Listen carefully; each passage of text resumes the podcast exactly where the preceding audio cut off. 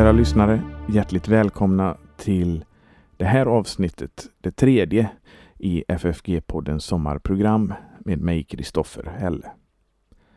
Vi ska idag få lyssna till prästen Pekka Heikkinen som är en välkänd röst för er trogna lyssnare av podden. Pekka kommer berätta om hur han kom från Finland till Sverige.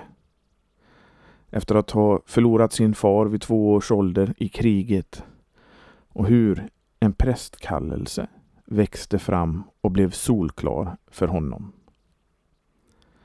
Nu Pekka Heikkinen, god lyssning.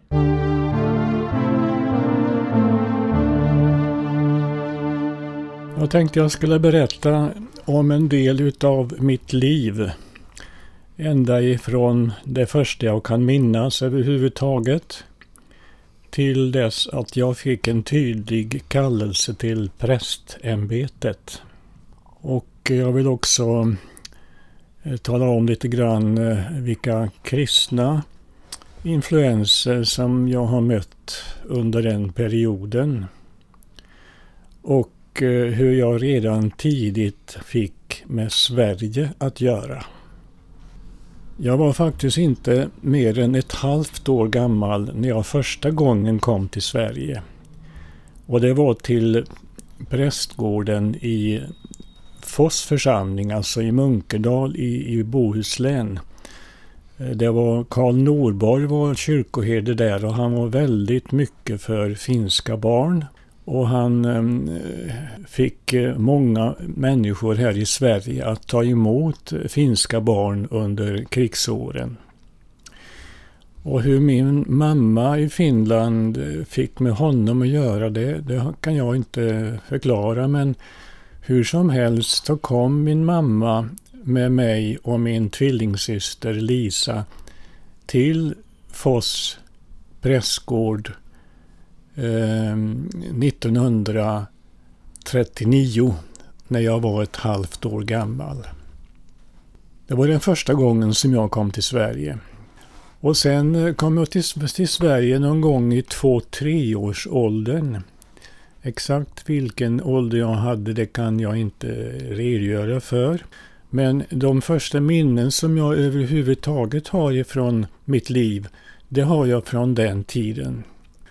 Och då bodde min syster och jag på ett barnhem eh, för finska barn som eh, Karl Norborg hade, hade startat. Och eh, då är det tre saker som jag minns ifrån den perioden. Och, och, det är faktiskt tre skräckupplevelser som jag upplevde då Eh, först och främst var det så att jag kom in på Uddevalla lasarett för att de skulle ta mandla, mandlarna på mig. Det var vanligt på den tiden att man tog mandlar ifrån, ifrån barnen. Och jag åkte på en säng i korridoren på lasarettet i, i Uddevalla. Och man hade bundit fast mina händer så att jag kunde inte röra dem vid, sidor, vid sidorna. Och sen eh, när jag kom in på operationssalen så, så lades den här eterduken över ansiktet och det var en fruktansvärd upplevelse. Det var den, det var den första skräckupplevelsen. Och eh, en annan var att när vi bodde där på barnhemmet så kom det en stor, jättestor orm ringlande upp till andra våning. Och jag var jätterädd för den här ormen. Och det tredje skräckupplevelsen det var en, en gammal man som bodde i ett hus bredvid barnhemmet. Han eh, gick till, till staketet till barnhemmet och hällde sin slaskspann över staketet på, på, på våran, så att säga, vår sida. Och mm, den där gamle mannen han liksom blev eh, prototypen för den, eh, för den uh, fule gubben. Ja, jag ville bara berätta om det. Mina första minnen från livet, det var därifrån och det var skräckupplevelser alla tre. Ja, sen det var ju bara lite tillfälligt som, mm, som vi då var i Sverige men sen, sen fick vi bo i Finland. Och det som jag minns eh, mest ifrån den tiden då det var när vi bodde i Björneborg i Finland. Och sedan när vi flyttade till Tammerfors. Det vore mycket att berätta om, om de åren men det, det ska vi inte ta med. Det var inte alltid allt som var så lyckat och roligt. Men så kommer vi då till årtalet 1948. Då blir det bestämt att min syster och jag skulle skickas till Sverige. Efteråt har jag fått eh, berättat för mig att det berodde på att myndigheterna ansåg att min mamma inte kunde ta hand om oss barnen.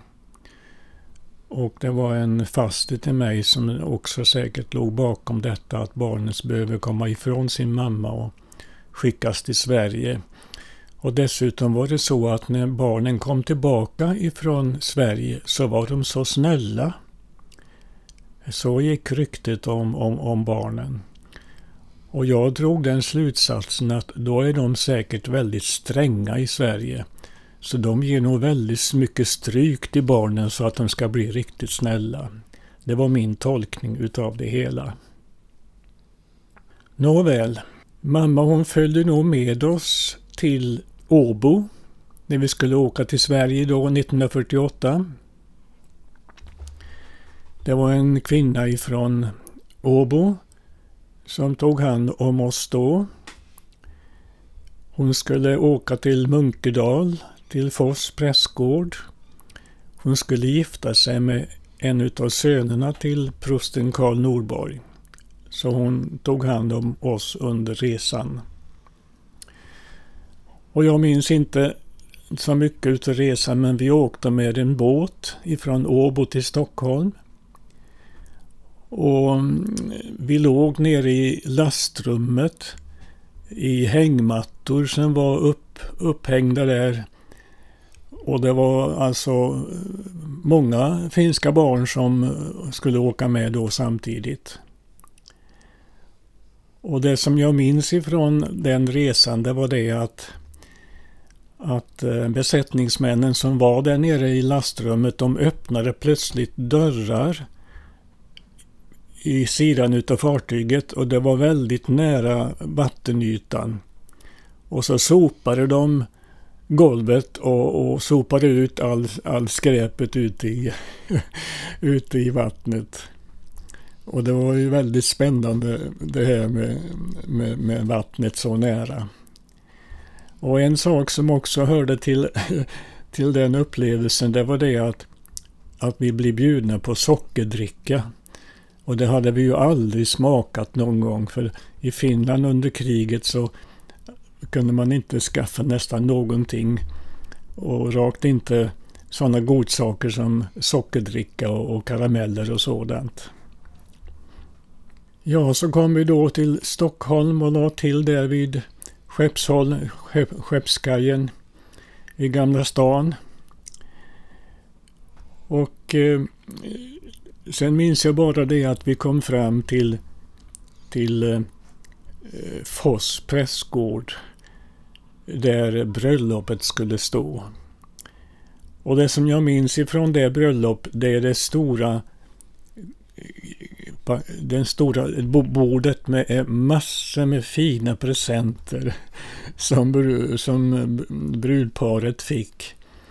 Och mm, fast jag inte var så gammal så drog jag den slutsatsen att de är väldigt rika här i Sverige när de kan ge sådana dyrbara presenter som var uppstaplade på det där bordet. Sen eh, tog Prosse prosten Norberg och eh, fraktade eller förde oss, eh, kanske med, med, bil, jag vet inte hur, ner till eh, Seglora där eh, min syster och jag skulle få varsitt fosterhem. Vi blev alltså skilda åt. Det hade väl varit klokt tycker jag om eh, tvillingarna hade fått vara på samma ställe men eh, det hade de inte lyckats åstadkomma. Utan först eh, så kom vi till det stället där min syster Lisa skulle vara. Och mitt fosterhem eller blivande fosterhem det låg eh, ja, en två, tre kilometer därifrån. Vi promenerade så småningom den vägen. Och mm, det märkliga, ja märkliga och märkliga men Eh, det som var vanligt på den tiden det är att det fanns så många grindar på vägen. Så om vi tänker oss på ett avstånd utav eh, 4-5 kilometer så var det säkert minst 10 stycken grindar, eller gap som man kallade det för, mellan de olika ställena. Eh, det var så att korna gick på bete även i skogen på den tiden. Och då var man tvungen att ha grindar och, och även dra taggtråd i skogen för att, för att varje bonde skulle ha sina djur på sina egna ägor. Och när vi nu promenerade då ifrån min systers fosterhem emot mitt blivande fosterhem så möttes vi utav min, eh, min fostersyster Ingalill som kom där vid ledet i Bönås. Bönås korsverk, där fanns det också ett led. Och jag kom ju sedermera att, att, att bo just i Bönås. Så det var ju också ett, ett roligt sammanträffande. Jag kunde natur, naturligtvis inte ett ord svenska. Och jag minns när vi kom då fram till mitt blivande fosterhem. Det var ett, ett kök, det var på kvällen, det var lite skumt då. Och det var ganska mörkmålat i, i köket. Och jag visste ingenting vad de pratade, de, de, de som bodde där. Men det var en som såg lite extra snäll ut och det var min blivande fostermor, Hildur. Och eh, snart så var vi tvungna att gå och lägga oss. Och jag fick ligga i en liten träsoffa i min fostersyster Inga-Lis rum. Och jag kröp ner i soffan och drog täcket över mig. Men jag tänkte jag får hålla mig nu ifall det fall det kommer någon. Och efter en stund så kom min fostermor och lyfte på täcket och strök mig över kinden. Och sen gick hon. Och då brast jag ut i gråt. Men det blev inget, det blev ingen skräckupplevelse att bo där.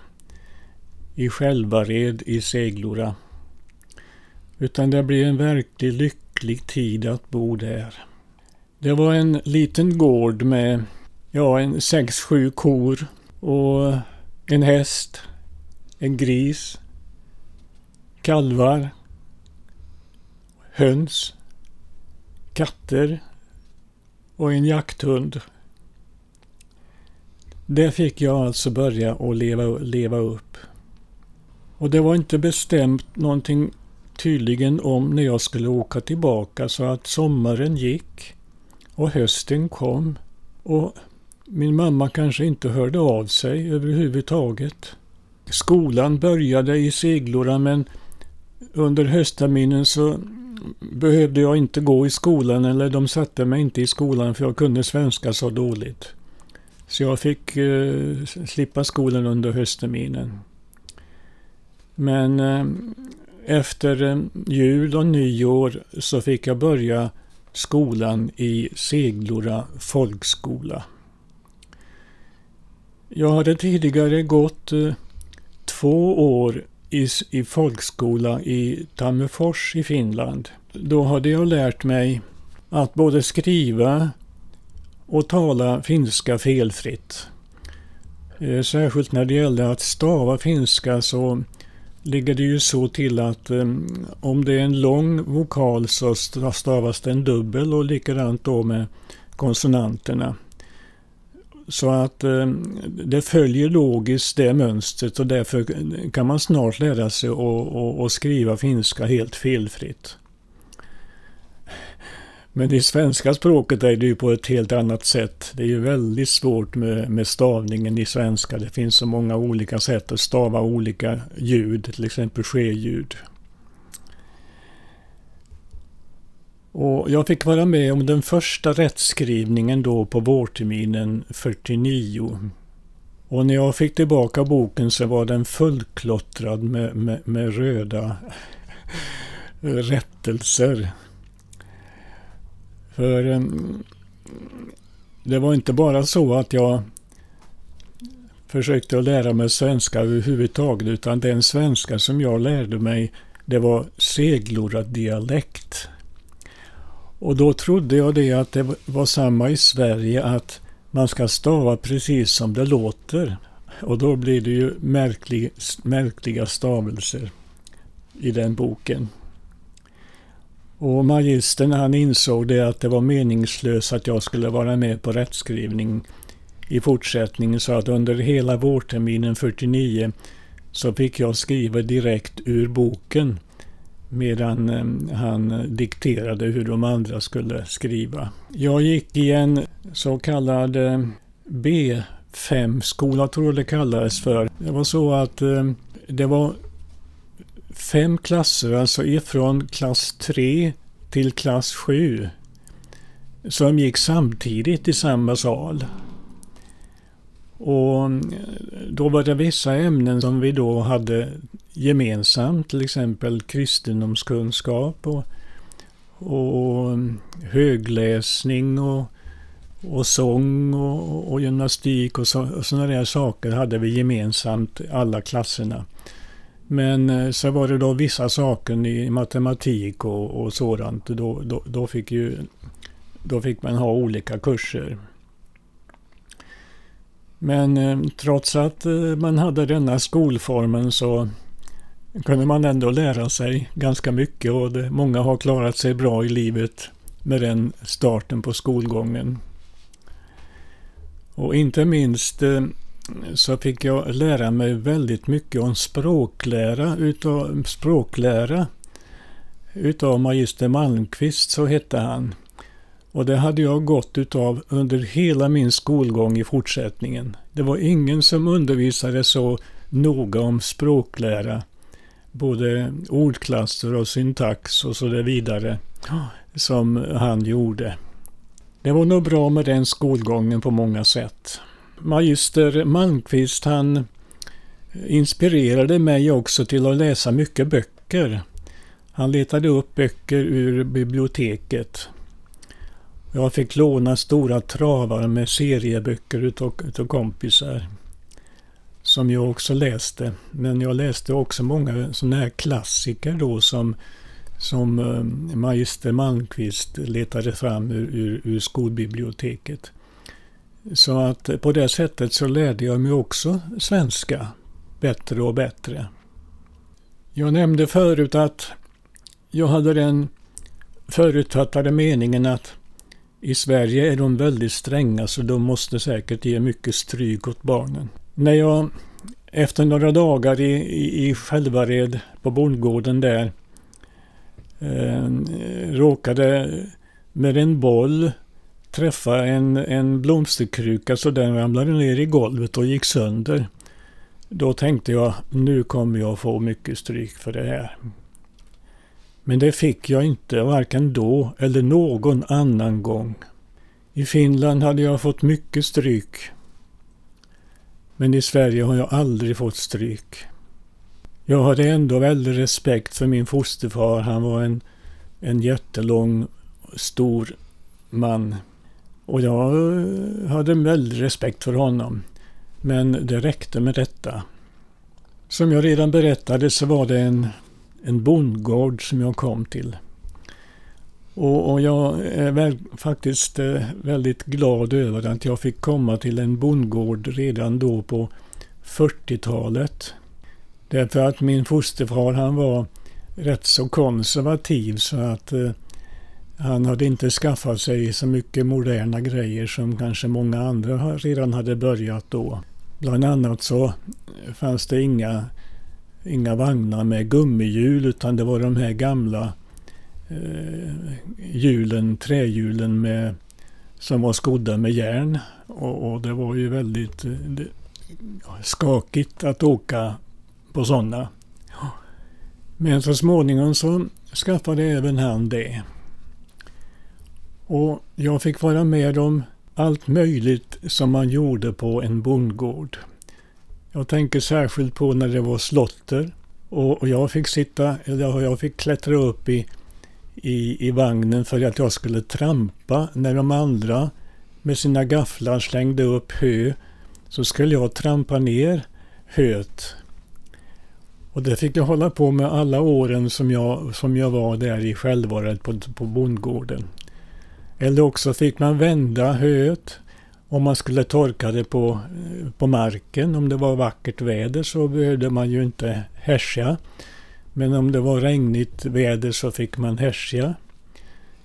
Och sen så skulle det så småningom köras iväg upp till rännet på andra våningen i, i ladugården. Och där fick jag också vara med och, och jobba och, och um, gaffla ner eh, höet ner i de så kallade oxarna för att eh, bereda mera plats för nya lass som skulle komma. Och det var väldigt rökigt där uppe eh, när höet på det sättet skulle ut i oxarna på, på ladugården där, eller rännet där uppe. Man fick vara med om grisslakt och allt annat som hörde till gårdens liv. Jag nämnde om att det fanns en jakthund. Den heter Boy. Det var min fosterbroder Karl-Erik som ägde den jakthunden. Han var väldigt jaktintresserad. Och eh, nu kunde han ju inte jaga så mycket på vardagarna. Men på söndagarna när det var jakttid, då skulle han iväg. Och jag tjatade på honom och han tog mig med på jakterna. Och på det sättet så skapades ett jaktintresse hos mig. Och sedan när jag blev lite äldre, vid 12-årsåldern, så köpte han ett, en hagelbössa till mig. Så att eh, redan som 12-åring så var jag med och och, och sköt harar. Jag sa att han jagade på söndagar. Ja, jag följde med, men sen när den tiden kom att jag skulle konfirmeras, för då var jag ju i 13-årsåldern, eller 14-årsåldern rent av. Det var lite oklart om jag skulle åka tillbaka till Finland eller inte. Men eh, när de då frågade prästen så sa han att det skadar väl inte om han börjar. Det kan han väl göra i alla fall, så får vi se hur det blir. Och jag började med läsningen. Det var 54, 53 förlåt, på hösten. Och de första, den första tiden då så var jag ju iväg och jagade på söndagarna. Och när drevet gick som härligast i skogen så hörde jag hur Kyrkklockorna ringde en halvtimme före gudstjänsten och jag var tvungen att springa iväg hem till mitt fosterhem och byta om kläder och slänga mig på cykeln för att komma i tid till kyrkan. Så höll jag på en tid. Men så kom jag fram till det att så här kan jag ju inte göra. Jag kan ju inte hålla på och jäkta på det här sättet på söndagen. Så jag slutade att vara med och jaga på söndagen. Och därför har det nästan inte blivit något jagande för min del efter det. För jag har ju inte haft tillfälle att jaga varken på vardagar eller, eller på söndagar. Men det var ett exempel på hur kristendomen kan påverka livet för en ungdom. När det gäller kristna influenser så har jag inte så många eller starka ifrån Finland.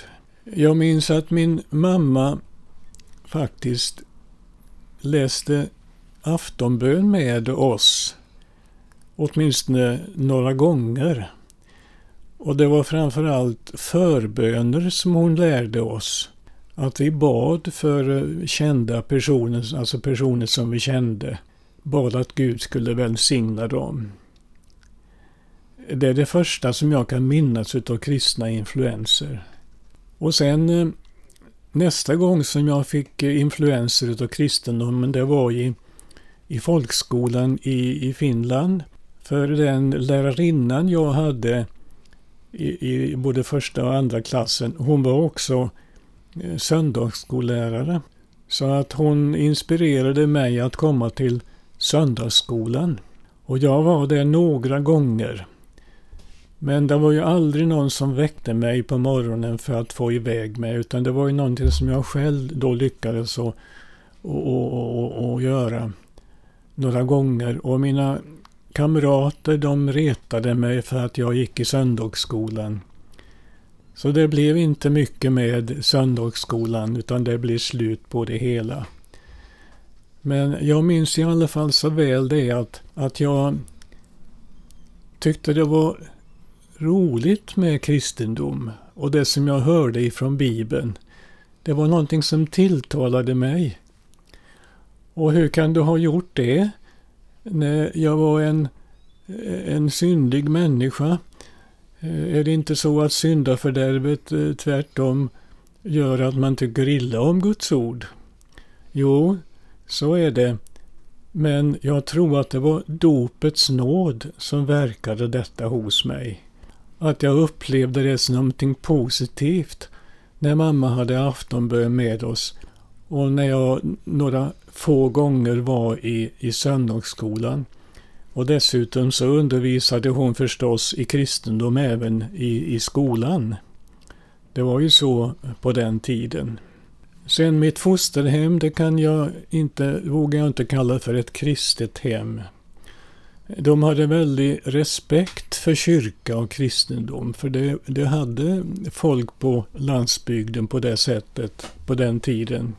Ehm, men eh, det var inte så att man hade några husandakter och jag kommer inte ihåg att någon läste Guds ord själv. Och högst sällan så gick kanske min fostermor och hennes dotter Ingalill i kyrkan. Men de manliga personerna kan jag inte minnas gick till kyrkan utom möjligen på julottan. För det var en sed som var väldigt vanlig att man skulle gå till julottan tidigt på söndag morgon, på juldagens morgon. Ibland så satte man på radion till exempel när man åt frukost och då kunde man höra psalmsång och, och någon som talade i radion. Och på söndagen kunde, kunde man också kanske höra på en gudstjänst i radion på söndagen. Så att eh, den, den lilla influensen ifrån kristendom så, så fick jag. Och en gång fick min fosterfar ett ryck. Han skulle ha mig till att läsa Bibeln. Och det var Melins utläggning utav Bibeln. Två jättestora böcker med eh, frakturstil och med Dorés eh, bilder som illustration. Och, och det, då, då, kom jag i någon mån att, att läsa alltså i denna bibeln. Jag lärde mig redan då den här frakturstilen fast jag inte var så gammal då.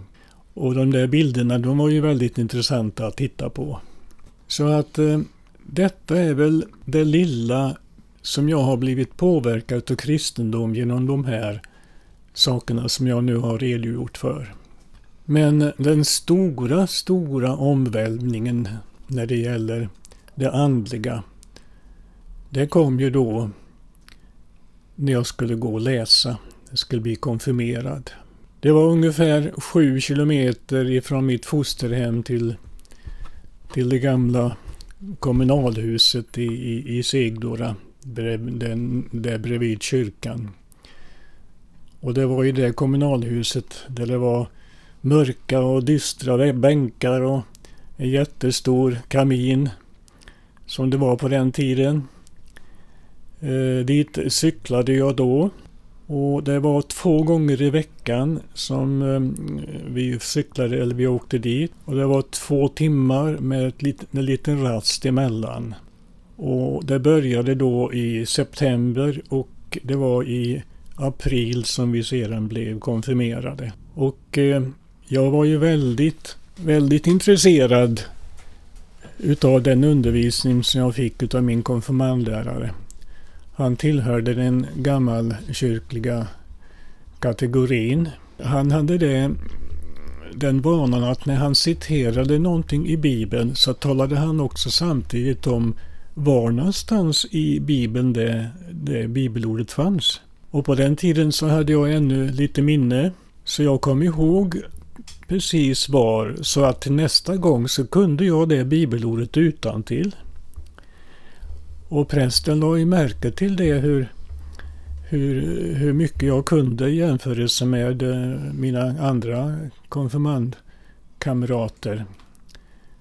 Och han frågade en gång hur det kommer sig att jag eh, kunde så mycket och då kunde jag svara det att eh, att, att det var magister Malmqvist i folkskolan i, i, i, i Seglora som, som undervisade det var ju framförallt i bergspredikan och en del utav Jesu, Jesu lidande och död och uppståndelse. För att man hade ju inte längre katekesen i skolan på den tiden. Utan det som man hade det var, det var bibliska berättelser. Och mm, då lärde jag mig faktiskt eh, ganska stora delar utav Jesu bergspredikan utan till. För vi, vi barn, vi tävlade med varandra vem som kunde lära sig mest utan till utav bergspredikan. Så att eh, det mesta som jag eh, kunde då, det hade jag faktiskt lärt mig där i folkskolan då. Och varje lektion började ju med en bön och slutade med bön och psalm eh, i, i, i folkskolan på den tiden. Konfirmationstiden, det var en underbar tid. Jag kan säga att jag aldrig varit så lycklig i mitt liv som under konfirmationstiden. Jag vill uttrycka det så att jag levde som mellan himmel och jord. Jag läste Bibeln, för det hade prästen sagt. Det skulle man göra. Eh, på den tiden så delades ju inte Bibeln till konfirmander i början utav lästiden, utan det fick man ju först konfirmationsdagen. Men jag lånade min fosterbror Karl-Eriks Bibeln som han aldrig själv läste i. Den fick jag låna och jag läste i den åtminstone en gång om dagen men kanske både morgon och kväll. Jag kan inte minnas vilket. Och jag var väldigt noga med det att man skulle läsa Guds ord. Och så började jag bedja. Och jag kunde bedja långa stunder högt. Jag bad högt till Jesus.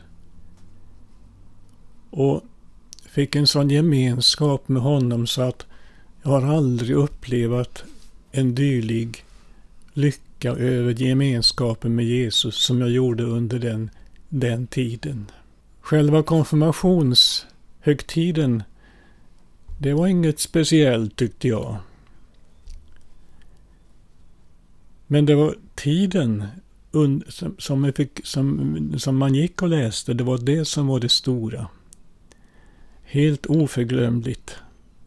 Men det var inte så att, att jag kom till någon slags frälsningsvisshet. Därför att eh, i gammalkyrkligheten lärde man detta att, att det är inget hastverk att bli omvänd och frälst. Utan det kan ta sin tid. Och man ska inte för tidigt tro att man har blivit en sann kristen.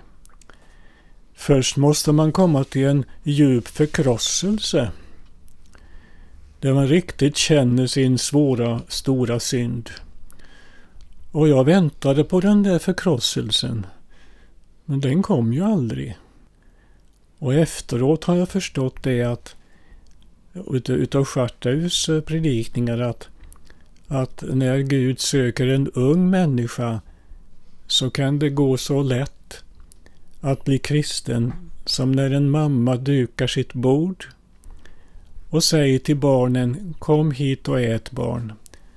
Och då tvekar de inte att komma för de är alldeles säkra på att mamma menar allvar och de kommer och äter direkt utav den maten som mamma bjuder på.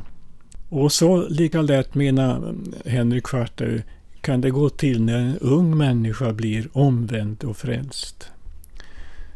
Men det var faktiskt först under min studietid i Lund som jag började kunna tro att jag kanske ändå var en, en kristen. Så lång tid tog det. Sen eh, efter konfirmationstiden så skulle jag egentligen gå i någonting som man på den tiden kallade för fortsättningsskola. Eh, då skulle man lära sig matlagning och man skulle också lära sig bokföring. Men eftersom jag hade kommit ifrån skolrullorna som det hette. Jag har nämligen varit i Finland ett år emellan. Det har jag inte berättat om men mellan 52 och 53 så hade mamma lyckats ta oss till Finland. Vi skulle bara komma dit för att hälsa på. Men så lyckades hon få oss att stanna. Och det var ett mycket olyckligt år i mitt liv. Jag ska inte närmare gå in på det. Men eh, vi lovade att stanna, stanna kvar i Finland om vi nästa år fick åka till Sverige och hälsa på. Och det lovade mamma. Och jag väntade på detta under hela den vintern. Jag fick bo i ett i ett rum på ett elevhem för mamma hade inget hem åt oss. Och varje kväll så bad jag till Gud att låt mig få komma tillbaka och hälsa på i Självared i Segdora. Så ett sådant böneliv hade jag alltså när jag var i 13-14 års åldern. Men som sagt, när jag kom till Sverige då följande sommar och det blev lika lyckligt som det hade varit under de där fyra åren tidigare när jag hade bott där. Så blev det så att jag ville inte åka tillbaka till Finland igen. Jag ville inte uppleva ett sånt hemskt år en gång till som jag hade gjort den vintern 52 till 53.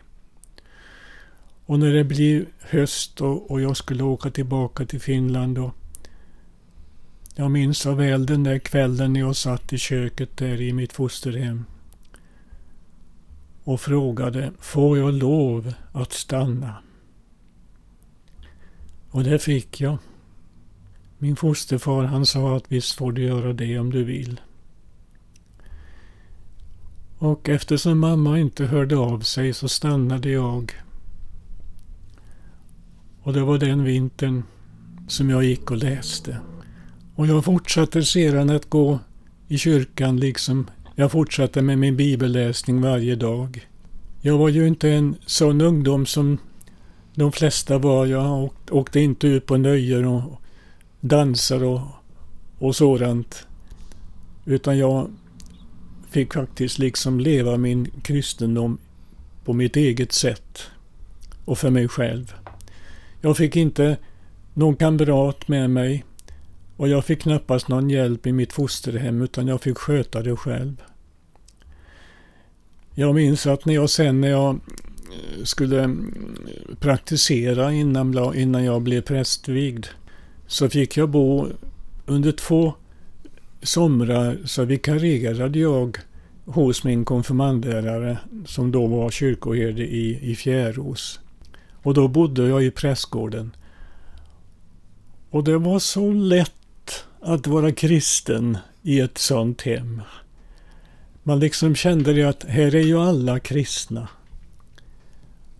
Så hade jag aldrig känt i mitt fosterhem utan man var tvungen att kämpa själv när det gällde sanningen och Guds ord. Men att få leva i en prästgård, i en, präst, i en, i en kristen familj, det var så lätt. Men när jag då var konfirmerad och fortsatte att läsa i Bibeln så dök det ju upp frågor. Jag förstod inte allt som jag läste i Bibeln. Och då ringde jag till min konfirmandlärare och undrade om inte jag fick komma och prata med honom. Jag vill alltså eh, säga det att jag var en, säkert en mycket ovanlig ungdom. Eftersom jag inte var ute och, och, och roa mig med mina jämnåriga. Och eh, som sagt, eh, när jag hade problem med att förstå vissa saker i Bibeln så ringde jag till min konfirmandlärare och fick lov att komma till honom och prata och vi kunde prata flera timmar. Och eh, sen blir det ofta mörkt då. Eh, för det var på kvällen som jag åkte dit för att jag skulle jobba på dagarna på gården.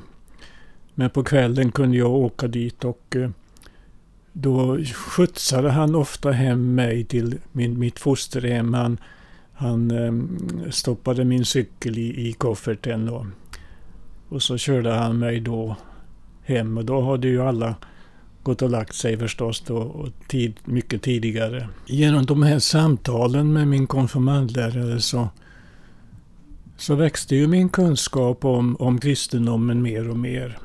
Och eh, under hösten 54 så blev det ju frågan om hur, vad skulle jag göra nu när eh, folkskolan var slut? Ja, min fosterfar han tyckte ju att jag skulle bli kvar och hjälpa till på gården och en gång så sa han till och med att jag skulle kunna överta gården och, och bli bonde.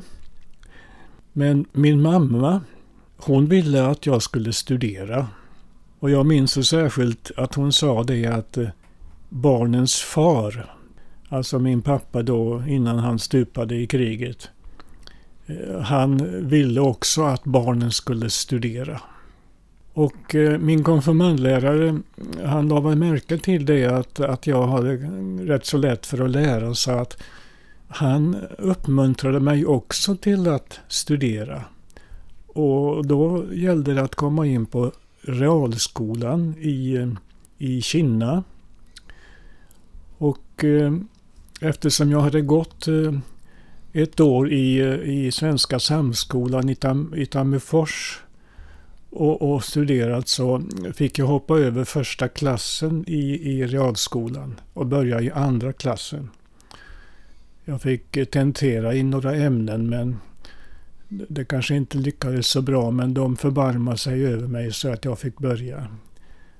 Och, och, och sen tog jag då realen 57 då. Men det som jag nu tänkte avsluta min, min lilla berättelse med det var att när jag en gång kom till min konfirmandlärare så frågade han eh, har du, har du tänkt på vad, vad du vill bli när du blir vuxen? Vad ska du ägna dig åt? Och då kan inte minnas vad jag eh, svarade på det. Jag kanske inte kunde säga någonting bestämt. Men då sa han du kanske, du kanske rent av vill bli samma som jag. Och då sa det klick. Jag citerar här vår konung när han eh, blir kär i sin Silvia. Då sa det klick. Och det gjorde det också för mig. Det sa klick i mitt hjärta. Då, då ifrån den stunden visste jag att jag ville bli präst. Och sedan efter realexamen så började jag också på prästgymnasiet i Göteborg men det får bli en annan gång om jag ska berätta om det. Så det får räcka till för denna gången.